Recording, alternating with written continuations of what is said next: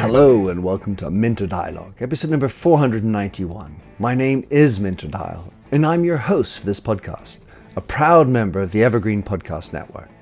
For more information or to check out other shows on the network, please visit evergreenpodcasts.com. So this week's interview is with Ruth Farenga. Ruth's a facilitator, executive coach, speaker, and author. She's founder of Conscious Leaders, a consultancy helping ambitious leaders in technology build a calm, collaborative, and productive workplace. In 2019, Ruth started the Conscious Leaders podcast, on which she showcases great people leaders, CEOs, and founders who really step up for their employees. Her podcast interviews helped inform her new book, Next Level Leadership from Rethink Press. In this conversation with Ruth, we discuss her new book and podcast. What does it mean to be a conscious leader? How unconscious leaders can become conscious, showing emotions at work, with plenty of great tips and insights on how to become a better leader. You'll find all the show notes on minterdial.com. Please consider dropping your rating and review. And don't forget to subscribe to catch all the future episodes. Now for the show. Ruth Farenga, how lovely to have you on my show. Um, we met thanks to my friend Zoltan Vass. and we were talking about the future of work and you let up that you were working on a book. It is now out. Uh, next level leadership, nine lessons from conscious leaders. You're a coach, a consultant, and also a podcast host. So, fellow, fellow podcast hosting and author. In your own words, how would you like to describe yourself, Ruth? Oh, good question. My clients told me it was about creating a calm, the work was about creating a calm, collaborative, and productive workplace, which I thought are nice words. Um, I usually say something like facilitator and executive coach. I think facilitators are a nice word because it is really what I do. Like, yes, there's content in what I do, but really it's about holding the space for others to do the work between themselves and do their right thinking, do their best thinking. So, conscious leadership. Um, you write about it, uh, uh, about actually what does it mean, conscious leadership? I mean, at the end of the day, uh, you also say later on that a lot of the things we do are unconscious.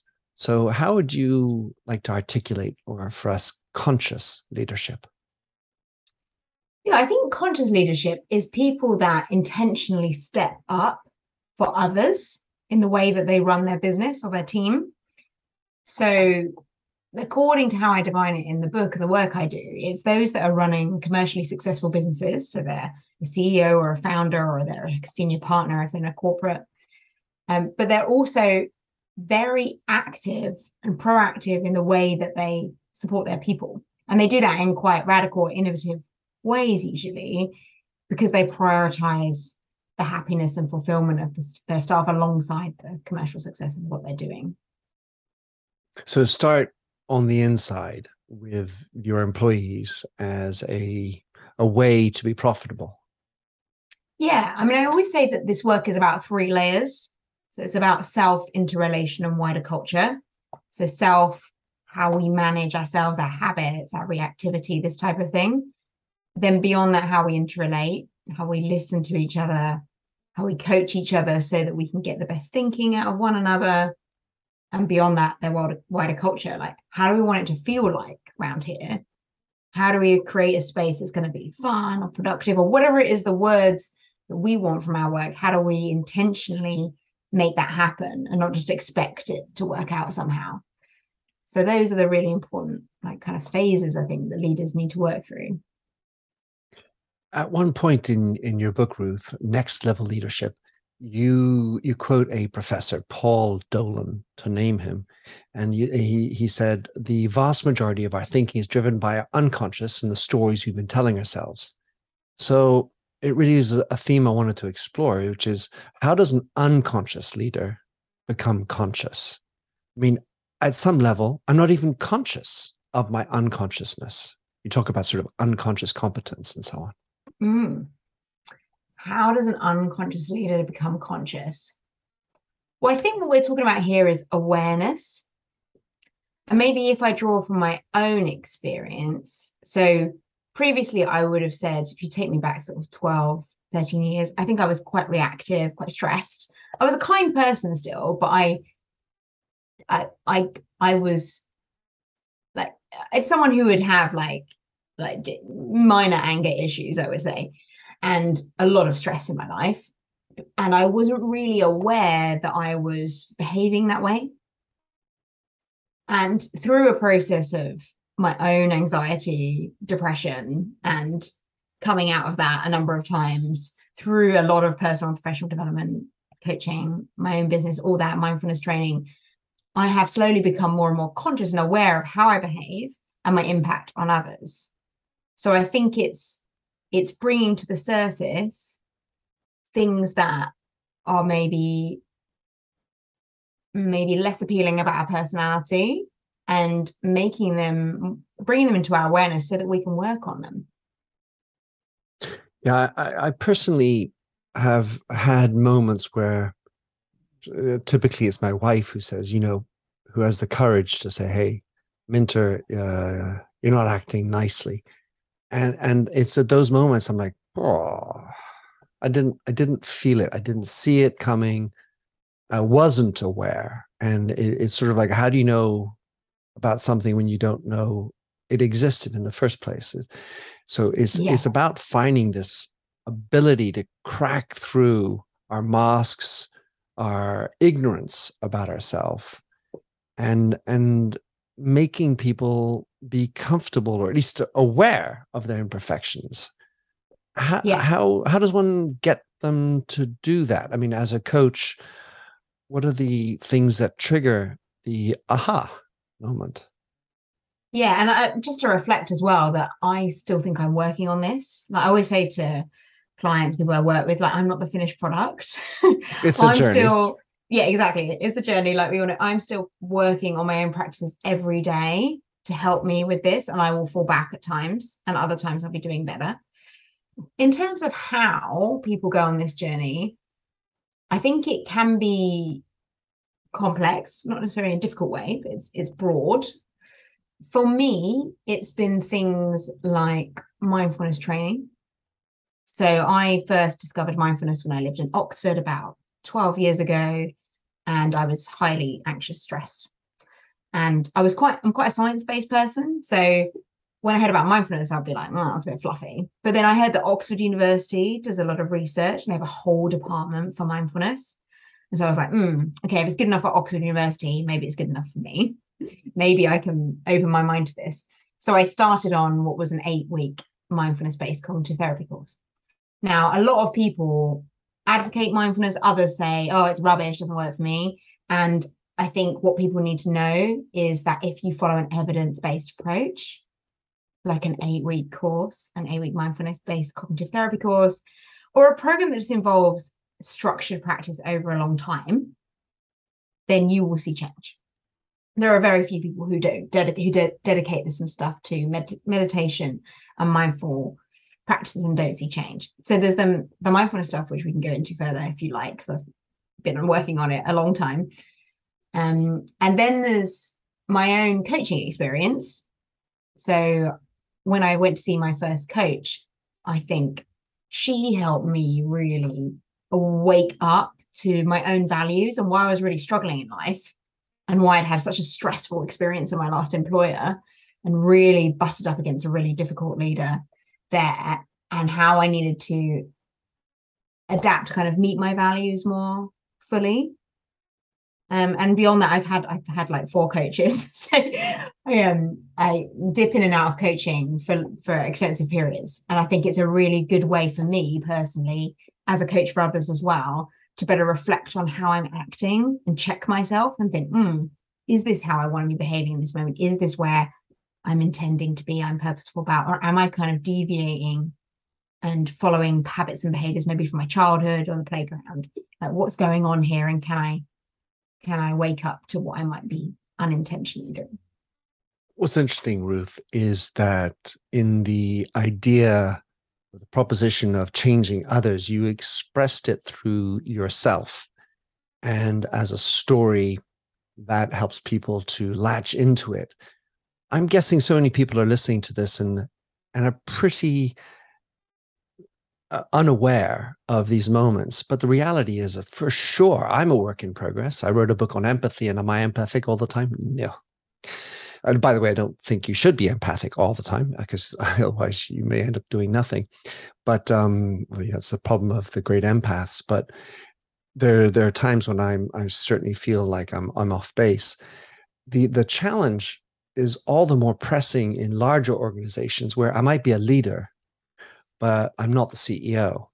Uh, I mean, I, when I was working at L'Oreal, I, I ran large teams. I had the big title, but I still had um, a layer or two to the CEO.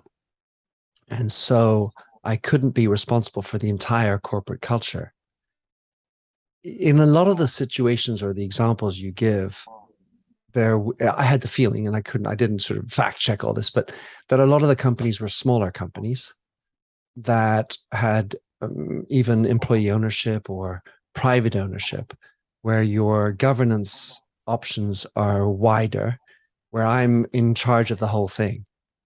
What what about the notion of mid-level management and mid-level conscious leadership? Is there a possibility for that? And and and if if it's the boss who's not a conscious leader, what kind of openings are there for making to get the leeway? Let's say you have access to the CEO to get them on board as well. Mm, well, really good question. I intentionally interview people who have made waves in their company. So often they are, there, there is a range, there is small, medium, and corporate, including PwC, for example, a partner there. And the employee ownership company you mentioned are a corporate there, Riverford, there, a thousand people. But you do see a lot of small to medium sized business founders and CEOs there. And I think to say um, just briefly, I'd say that this work needs to start at the top or as near to the top as as humanly possible. Because if you are a middle manager and you're reading all this great stuff and you're unable to influence the top, all this book is going to do is make you realize that maybe you should leave, or maybe you should try a bit before you leave, um, because you're wanting to be in a different environment. And I, I actually wrote, I was writing a blog today on like three characteristics of conscious leaders. So I pull out the first three and I actually said at the end that I'd really like you to share this with someone who you don't think would usually read something like this. Because I think what I'm most interested in doing this work is reaching the tough people who don't do personal and professional development and actually steamroller a lot of people and cause a lot of destruction in their leadership because they are unconscious, like we were talking about before, and unaware of what they're doing and they want the commercial success over anything else. And what they haven't realized is that actually this being nice to people, supportive, purposeful, all this stuff is going to help with that. So I'm really keen that people would share something. Maybe it's not the whole book, maybe it is, maybe it's a blog like this, something, it's a nugget that is about commercial success alongside this really stepping up for people in new and different ways. Because I think you make a really good point if you are middle management and you're not seeing that at the top, that's challenging. Now you can have your own impact in your team. You know, just from we talk about loads of things in the book, including great listening, great intention, managing yourself in a way that's supportive to them. And that will have a ripple effect on the layers of management or the one team you support, however senior you are. And you, ha- you know, any person can decide if that is something that they are prepared to tolerate. If they're not seeing good stuff come from the top, and great people can do great grassroots stuff as well. There's no denying that. But it is challenging. And I I would like to help anyone that is is interested in doing that because I think that does that is where this real work needs to happen. It needs to help. I'm going to say tough guys. It's not always guys, but often it is. It's traditional masculinity here. So how do we help those people be open to this work? I think is a really good question for myself. I did a little, I would say, informal audit of your uh, your podcast. We have maybe thirty or thirty five um, episodes, and it seems that compared to what I would characterize as the generalization that most leaders, CEOs are still male, you have a, a larger proportion of female leaders, CEOs. And I can't help but think that the the as one of your points in in in your book is bringing your whole self to work. I I have just you know anecdotally without any scientific research just observed that more often than not uh, a female leader will more often bring her whole self to work including the ability to cry be vulnerable and and and listen because there's uh, also research that shows that women tend to index higher in empathy than males men and so yeah there's this i have this feeling that it's a there's a feminine quality to this ability. I would like to have you react to that. There's a feminine quality to this ability. Um yeah i mean i think to be honest and i'm not giving them excuses but i think it is tough out there for guys in some ways because you talked about like crying, for example. Like it's tough for a lot of guys to cry full stop. Never mind yeah. crying at home, at home, yeah. with your spouse, with your children. Leader. Yeah, exactly. So, so I think there is we have a really interesting challenge at the moment in which we expect men to open up and be vulnerable and maybe you know cry and all this, or like be human and relate and listen to all this stuff but they weren't brought up like that you know so and, uh, we're totally generalizing there's a whole bunch of gen z people coming up who who can cry and are really open-hearted and, um, and all this. But it's i think it's an interesting challenge that we we also still expect men to be quite tough and you know in the large amount of scenarios expect men to be the main breadwinner not always. But this is an interesting challenge. So we're saying to men why aren't you taking the paternity leave? And why aren't you like really opening up about all this stuff? But we still need to to earn and and there is an interesting balance there that I think is not easy for quite some proportion of, of men right now. My name is Cindy Burnett, and each week I interview at least two traditionally published authors on my podcast, Thoughts from a Page. We talk spoiler free about their books, so you can listen whether you have read the book or not. And then we delve into things that you most likely won't hear about anywhere else the importance of the cover design, why they included various aspects of the story, personal details about both the books and the authors' lives, and so much more. You can find the podcast on every major platform and learn more about it on my website, thoughtsfromapage.com. Thanks so much for checking it out. Yeah, I feel like this is is is kind of a, a large rub within this whole challenge of of being a conscious leader, trying to do good and perform, and and even um, this notion of safe space uh, which is is really interesting because obviously, just like Jonathan Haidt um, argues, safety is a good thing. I mean, how can safety not be uh, a good thing? However, one if you go just a little bit too far with it, well, we're not in we're not causing any danger. And I'm going to give the example of of a race where you you have a race and if you're just relaxed and it's totally safe uh, doesn't matter if i win or lose well, that doesn't seem like high performance situation. And there is such a thing as good stress.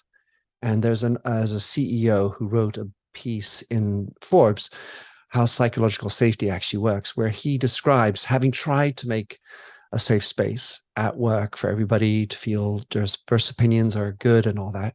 But he noted a, a decline in growth and creativity and problem solving. So there's this friction between challenge, difficulty, stress that sometimes is mm. good, and safety, loving, openness, and vulnerability.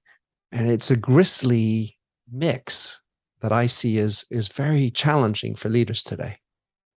Yeah, I don't think the two have to be like, you know, mutually exclusive, really, because I you know, I mean, Google's Aristotle research, you know, the psychological safety research said the key to high performing teams is psychological safety, which includes two things emotional awareness and equality in conversational turn taking. So, taking equal time to speak to each other. That is what makes high performing teams. Now, those, I imagine, and from what I've seen from the great leaders I know, there is also very high expectation there So just because you're, and you know this, and you say, but you know, just because we're kind, we're supportive, we listen, doesn't mean we're saying, I need you to show up like now, and I need that deadline met. And and just because I'm vulnerable myself doesn't mean I'm gone mushy and I don't have high expectations for you. So I, but I think that is an interesting line to tread. Like, how do you show that you have a strong backbone but also a warm heart. There's a really interesting book, I can't remember it's by actually, that is called something like that about this mix of of strong backbone and warm heart. And that that is possible, I think, with practice, particularly, that we can be demanding, highly demanding of people, and kind and a good listener, and there for them when there's something going on personally as well as work. And and know maybe when to flux between the modes depending on where they're at and how far we can kind of push them at that time. Yeah, so this um leads me to the the thought of balance, which you talk about at times in the book, work life balance, and uh, you know obviously the the newer generations seem to be more plugged into this idea, and yet sometimes for some jobs, there you're gonna have to work 96 hours this week to get it all done there's a big emergency we got a big shareholder meeting or whatever and and that's the requirement and and uh, balance be be uh, thrown out or at least the life side of things. So it it feels like the idea of balance is a very is is a it's a difficult state to achieve. Yeah and i i think that is what companies have to work at because otherwise people will leave. You know we we know that particularly the younger generation but we see across the generations now is that people are more demanding of their employer. And because we have skill shortages especially in technology and some of these shortage skills but also in a lot of areas that if you're not offering enough balance and yes maybe people will accept long working hours on an ad hoc basis occasional times but even my partner who works in consulting for a big consulting firm, I'm noticing they're changing in terms of hours expectations, how the senior leaders are talking about um, what they expect in terms of um, commitment and work life balance and all this type of thing. So it, I just think that they have to find that balance. Now, every company culture is different, and some cultures will cope with longer working hours, for example, because people like that or it works for them. You're the big pay, big paycheck at the end of the week. Yeah, and they will get a big yeah, exactly. But I guess it's down to the business to see what their brand is. What is their employer brand? What do they stand for? Is it the nine to five? Is it is it kind of you know work hard, play hard? Like what what is it, and what are they getting? Is it enough back for what they're putting in? Yeah the the the notion of purpose that uh, obviously is lot the how you sign off the book how i read it anyway this notion of finding a purpose. And the way i relate to that ruth is that somehow the challenge is not just making alive a, a, a statement written in an annual report or printed in your lobby entrance about this is our purpose, making it come alive, it's actually making it resonate into the population. So if you have an existing organization and it doesn't have a purpose, you want to create one, or your company had a purpose 100 years ago, you know, like insurance companies, they had really interesting, fantastically important purpose, but you don't see that today. So making it come back alive. I I've long felt that the challenge, especially at the top, is actually there's no real personal involvement in that purpose. It's a mm. it's a nice thing to do. We got to save the climate because gosh, that's terrible. And of course it is. But there's also starvation, there's also inequalities there. I mean, you could go with a lot. And and what's your story into that? And the lack of a personal attachment, especially at the top, feels like cotton wool or BS for everybody mm. anyway, even if we're, we're giving 1% of our profits to climate change or whatever. Yeah. How do you react? Yeah, I think I think what you what it sounds like you're talking about is like weaving the purpose into the day-to-day lives of those that work there and helping them own it. And I think there are various ways of of making that happen because what you don't want is to be actually having quite a terrible business that occasionally does nice stuff, like you said, does some offsetting or like, because that's really terrible CSR. You know, first make it nice at home before you go and trade good elsewhere. And and I think the way that businesses can reconnect with their purpose or even establish one that is more one that resonates more is by involving their employees in creating it. Now it's much quicker to sit in around a boardroom and go, right, let's come up with a one-liner for our purpose or our values or whatever. But it might be empty, like you said. It might be like, what's this, you know, BS that I'm reading? Doesn't doesn't sound right to me. Whereas if you're actually involved in a process, and I know various CEOs that have done this, of even with big companies, of distilling what the top values, behaviors are really, not what we want them to be, but what are they? What do we stand for here? And what do we that can still have some aspirational element to it and helping them actually create those words so that they like oh i can put my name to this and i helped. There's been a really great democratic process here.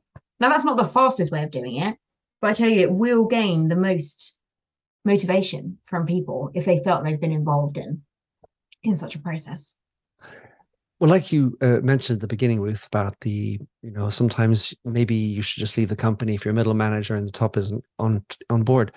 Having a north star, having a, an individual, personal north star, and making that relate into the corporate north star, so that the corporate work you're doing or whatever you're doing in business has a a flow over into your personal north star could also be the opening of a flood of departures when people if they actually do the work on figuring out who they are their self-awareness and the north star say well what the hell am i doing here this has nothing to do with my own personal north star. It could or i've seen the opposite though. If you involve people if you genuinely involve people and you listen to their personal purpose alongside their work purpose and you allow them to see the overlap which most people will see if if there are good intentions behind creating a great company purpose and presumably you have good intentions as an employee then there's usually quite a lot of overlap now of course there could be some discordance on a you might be on a strategy day like this is not me i need to get out of here but i find if the environment is cultivated in a way that people feel heard then they see how it relates it's only when the senior leaders, like you said, go off and do it separately that people feel like, I don't even know where I fit in here. You know what? I, I have a flashback just as you're speaking, where we we brought in the advertising agency to work on our purpose. yeah, right. Yeah. So like external shiny brand first. Yeah, and some some advertising agencies, do them credit, or will go right. We need to start home but others will be like yeah what's the shiniest version we can stick out which yeah well i mean the challenge just like uh, it, it, a lot of these other companies is as a as a prospective employees actually how do you know what the culture is because yeah. pretty much everyone's going to say oh it's great you know especially the people who are recruiting you that's their job they're not going to lie i mean they're they're not sorry they're not going to say the truth if it's shit mm. behind the scenes mm. And so for an employee, uh, especially young people starting out, it's very difficult to sort of gauge without having had any experience what is the real culture behind the deck. Right. And often HR or some senior leaders even think it's wonderful. They're like, oh, it's such a great place around here. It's like, yeah, maybe for you, because you're in all the you're in all the big conversations about where the company is going. You're at the top table and you make the rules. So for you, maybe it's nice. But if you're not involving people, you don't have like a more participatory culture, then that may not be the pe- the experience of those further down. And they may not tell you either. They might quietly be just quite discontented and less productive than they could be.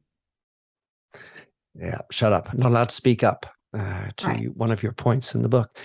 Um, you mentioned uh, the idea of everyone having the ability to converse or have their voice heard. Uh, I don't know if you recall, but I'm writing a book about conversation, and I'm really interested in the notion of conversation. Something that struck me in reading your book was the importance of time. So we got the stress of too much work and not enough time to to train, to listen to everybody moan about their personal lives or whatever it is that might need time. Similarly for conversation, because as the boss to obviously, you know, the well paid, most highest paid person says anything and everyone caves in and agrees or just because that's the quickest thing i can decide immediately rather than go through this process of listening to everybody and then well it's going to be my idea anyway but this notion of time and i was wondering how do you look at crafting the time to do your mindfulness or, or at least not just you ruth personally but when you're talking coaching individuals in in enterprise or in business how do you how do you look at crafting the time to do what's necessary? Yeah i mean of course this is a very personal question. For me i do it per, because i know there is no other choice if i don't exercise meditate etc etc my mental health could start going downhill and i can't support anyone then so you know full stop that's just it's a non-negotiable to, I mean, my first podcast guest, John Hessler, he is a multimillionaire. He runs four construction companies and he manages to meditate. He also has two kids. He manages to meditate twice a day and he's quite an active dad too. So it, it, I don't think this is about time, although that's what leaders report. It's about priority. And I think the challenge for leaders is that is mainly around delegation and delegation of responsibility and decision making and getting to the place where you can confidently give away responsibility and decision making so that you actually are doing less doing. What you're doing is facilitating. You are listening to people, hearing them moan about this and that, helping them flip their framing on something, helping them figure out how to move forward. You're challenging them on that bad behavior you saw last week, nipping that in the bud. You're checking in with them the week after to see how they feel after that feedback. Um, you're honing your vision and purpose and sharing that with them and hearing what they've got to say to add and all this type of thing. So your role becomes very different. It's less about the doing and more about the facilitating, the thinking, decision decision making and actions of the others around you, which takes time, right? To get to that. And that's where I think the, the leader needs to become much more of a coach themselves. And most people don't really understand what coach means. Most people think it means mentor you know coach coaching really is about great listening it's about being grounded it's about facilitating others thinking that might be very different than yours and it's about being very present so i think it points to a different kind of time usage of leaders. Also a very different mindset. Yeah. when you in your podcast which i want to talk to you about next but um, you talk about uh, your interview with pip uh, jamieson and and it is something I, I really enjoyed and i want to contextualize it. You, she talked about having a zero work agenda in meeting people. So no, no transaction just hey listen what's up? and and talking. And i i interviewed a, a rugby player professional rugby player called lee mears who played for England, for Bath, and was a British Lion as well. And and what was remarkable is the different types of leaders when you're in a city club, a national level, and at the Lions level, which is the the best, if you will, of of all the different nations of Great Britain. And um, what's the leader look like when you're at that level? Because pretty much everybody who's got a spot on that team is probably pretty good at that spot and you are pretty good at your spot but what is it that makes you a better leader and and he described how on the lions tour the captain took the time to talk with everybody had an open door policy where anytime night or day you could come in and talk to me about anything. And it just it just seems like a such a non productivity version of leadership. And and having these zero work moments where you're just spending time connecting with people is so powerful. Do you have any other examples of people doing that? Or eh, eh, anyway maybe elaborate on your reaction to that. Yeah i mean i think this feels to me about trust so if you're there for people about their work stuff about you know anything else that's going on in their lives and i think that creates a bond. And it doesn't mean you have to share a lot, because I think a lot of leaders worry like, oh my God, everyone's going to start crying in the office and we're going to have like, Pan- once Pandora's box is open, we're never going to put it back. you know, I don't think it has to be like you have to drop into their entire therapist mode, but it does mean, I mean, yeah, and there's loads of examples in the book, but like June Corey, for example, she was, I think she was my second podcast guest. She talked about how at one point there were three of them in the office and they realized like one of them was going through chemotherapy, the other one was had a mortgage they couldn't afford, and the other had this really disenfranchised child. And they all just opened up in this moment. And, and she's the founder of this company. And in that moment, when they all shared this stuff and they stood in a circle, they just looked at each other and realized how the connected they were to each other in their kind of struggle. They were both ha- all having, all three of them having really shit time. And they didn't need to solve each other's problems, but they all stood there in like a triumvirate type thing, the three of them. And it was a powerful moment of connection. You use the word connection. It was a moment of shit, this is what it's like being human. And and she attributes that sort of thing as powerful in the way she leads. I so subscribe to that. I um, I've done a film on the Second World War and and also talked about how the band of brothers gets together, and in a same way as vulnerability about a personal issue is connecting those three people you were talking about, being together with a band of guys typically and going through death threatening situations is also a way to quickly bond you together. And and for me it's maybe a different way to do it but it's it, it's very personal has to be personal because your you know your your your journey to death is a personal journey. It's you alone with it and and being able to expose others to your fears and worries about that and maybe your left one loved ones left behind and so on something i had many interviews with with these veterans talking about and you, oh. you you talk about your friend annette johnson and she says i feel trust is at the core of the best relationships at home or work and and so it feels and this is my strong opinion as well we need to be able to bring personal shit the messiness of life into work and yet stay performing and and you know doing everything else. Mm. and the two can happen at once. Like the three of them i know june who i talked about just now she's very demanding like high paced leader. And she would have had that moment. And then probably like 10 minutes later she would have been like right guys let's go you know? And and she can toggle like that. And i think that is challenging. And you have to know when to toggle and when it is that you move between different states but i think i think it's possible to do both. But i don't think it's easy necessarily for the traditional masculine leaders that we talked about earlier. And i think that is where the big work needs to happen and can happen slowly. You don't have to pour out all of your past worst problems you've ever had to your staff but you could share something. Well maybe your book yeah, yeah, that would be great. Eh, um, send them uh, your book. So, um, last question, really, just about your podcast that you began 2019. Um, you've had some wonderful guests on it. Really, I like the flow of it. I was wondering how you, first of all, just would react about starting your podcast and how the process has been. How did you select your guests? Uh, and maybe select the length and all these other elements that go into the nitty gritties of podcasting. Has it been good for you?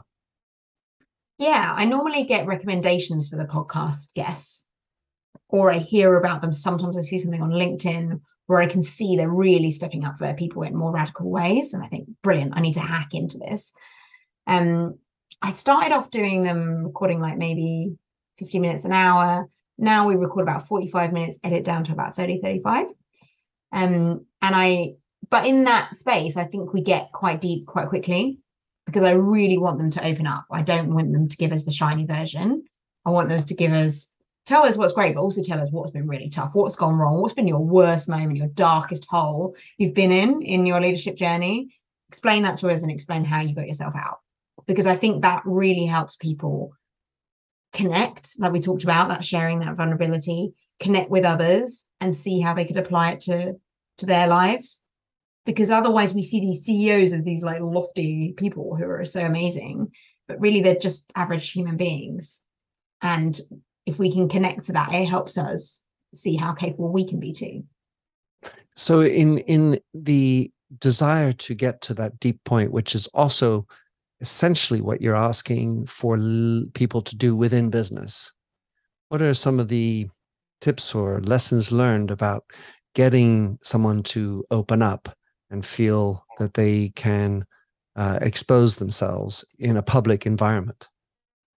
I think this has to start with self development, like mood management, anything to help with someone's well being. It's very difficult for someone to share if they're afraid of the problem themselves. So if they, if even if you notice someone stressed and you think that they could be encouraged in any way to support their well-being, that's probably a better thing you could do for them than asking them to share. But if you think they're further on that journey, then I think people who have self-managed quite well can listen better. So great listening involves things like groundedness. It involves uh, curiosity. It involves a strong intention and belief in the other person and and empathy which is your specialist subject so i think that's one way is to connect with other people is just to listen to them. Because you don't have to dive into spilling your heart out. You can just be more present for them and you will start to connect naturally to how they're feeling. And beyond that once you've got to a place where you listened well the relationship's quite strong you can give them feedback feedback. So if you're noticing their behavior is poor then call them out on it privately, quickly, so that they are able to rectify that. Because in that, you will build more trust. And they might share something about their personal life that's going on that's meaning that they're behaving poorly at work. Who knows? Who knows what they're going to say? But it might be in a moment for you to be honest about one time when you did something badly at work. I don't, I don't know. It has to be the person to decide. But giving difficult feedback is actually a great way of of connecting with people yeah especially if they know it's with the right intention exactly. Yeah I, as you opened up our chat you started with the fact that you're not perfect in, in, everything you do and and i feel like that is one of the keys as a as a leader to set the example of course with some genuineness and authenticity to expose weakness not like well i'm you know i'm really stubborn about getting good performance. All right okay. Yeah right. Yeah. Yeah. Um, that's my weakness. Uh, that's not gets people into you. I i've recounted a few times how the first time i cried in public was you know i felt totally embarrassed uh, and at the end of the session it was a pr launch the most important person in the room came up to me and uh, by the hug and, and the the look and the comments said that she felt she didn't feel any less of me. She felt more connected into me as a result. Mm. And so as opposed to feeling embarrassed which i did by the way i still probably some level do because um, it's just not how i was brought up like you mentioned um, it, it really broke free this idea that you know you can also be considered strong powerful useful effective and wig out like my dance i did on on on linkedin recently and just you know show your whole wobbly, weirdo, whatever side. Yeah, I mean, we've all become too serious, haven't we? Like, let's face it, we've all become too professional, you know? And I think that has got a bit tired now. I think people were uh, more willing to open up, but I think there we are doing it with some people and then leaving others behind. And there's the other side where people were like over gushy, which I'm not into either. Like, right. it's sort of like, you know, every problem I've ever had. But you know there is a balance for us to strike there. And i'm wondering i think this feels like a theme of our, our chat today is how we bring people with us. Yeah and the balance. Ruth lovely. So how can anyone follow you connect with you track you down? And most importantly order your book next level well, leadership? yeah you can get all of that at consciousleaders.org.uk and you'll better see free episodes of the podcast on there, as well as yeah, information about the book and blogs. So help yourself to, to content. And yeah, I'd love to hear what anyone thinks of the book and really what makes it practical for them. I think that's really important.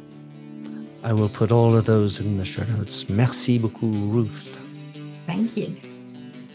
Thanks for having listened to this episode of the Minter Dialogue podcast.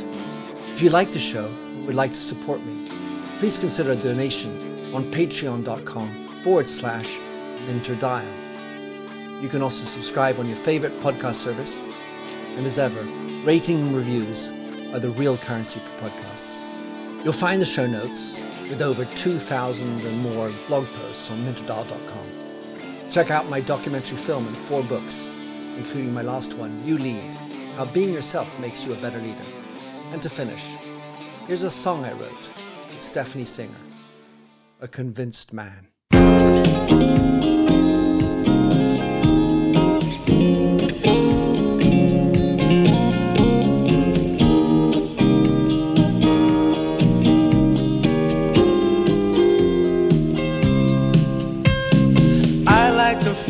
A stranger tucked around me, precipitating the danger to feel free. Trust is the reason, still I won't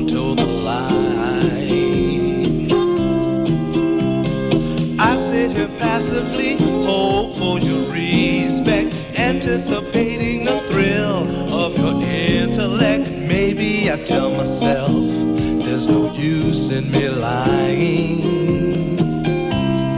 I'm a convinced man, building an urge. I'm a convinced man to live and die submerged. A convinced man in the arms of a woman.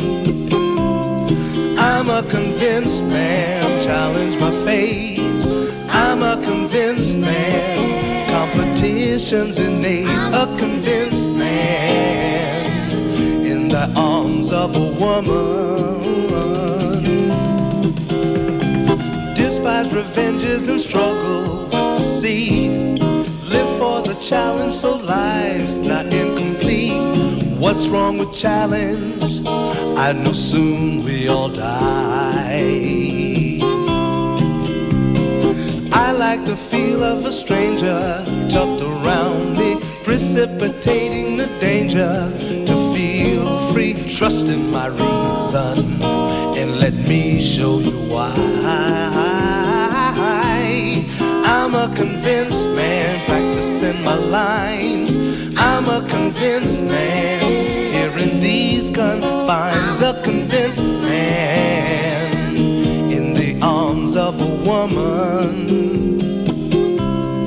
I'm a convinced man, admit to the test. I'm a convinced man. I'm ready for an arrest. I'm a convinced man in the arms of a woman.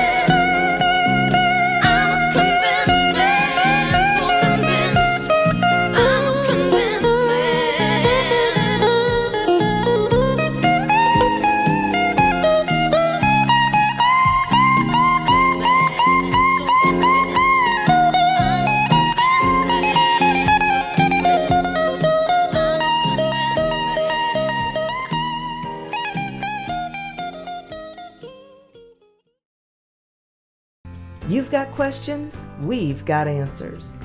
Business leadership, ownership, and sales can be challenging. Tune into the Accelerate Your Business Growth podcast to learn from the world's experts. Join me, your host, Diane Helbig, as I chat with people who have expertise in various areas of business. You'll enjoy the lively conversations that are focused on providing you with the ideas, tips, and suggestions you need to realize greater success. Get what you need for your business when you need it from the people who have the answers. Accelerate Your Business Growth is part of the Evergreen Podcast Network and is available on Apple, Spotify, or wherever you listen to your favorite podcasts.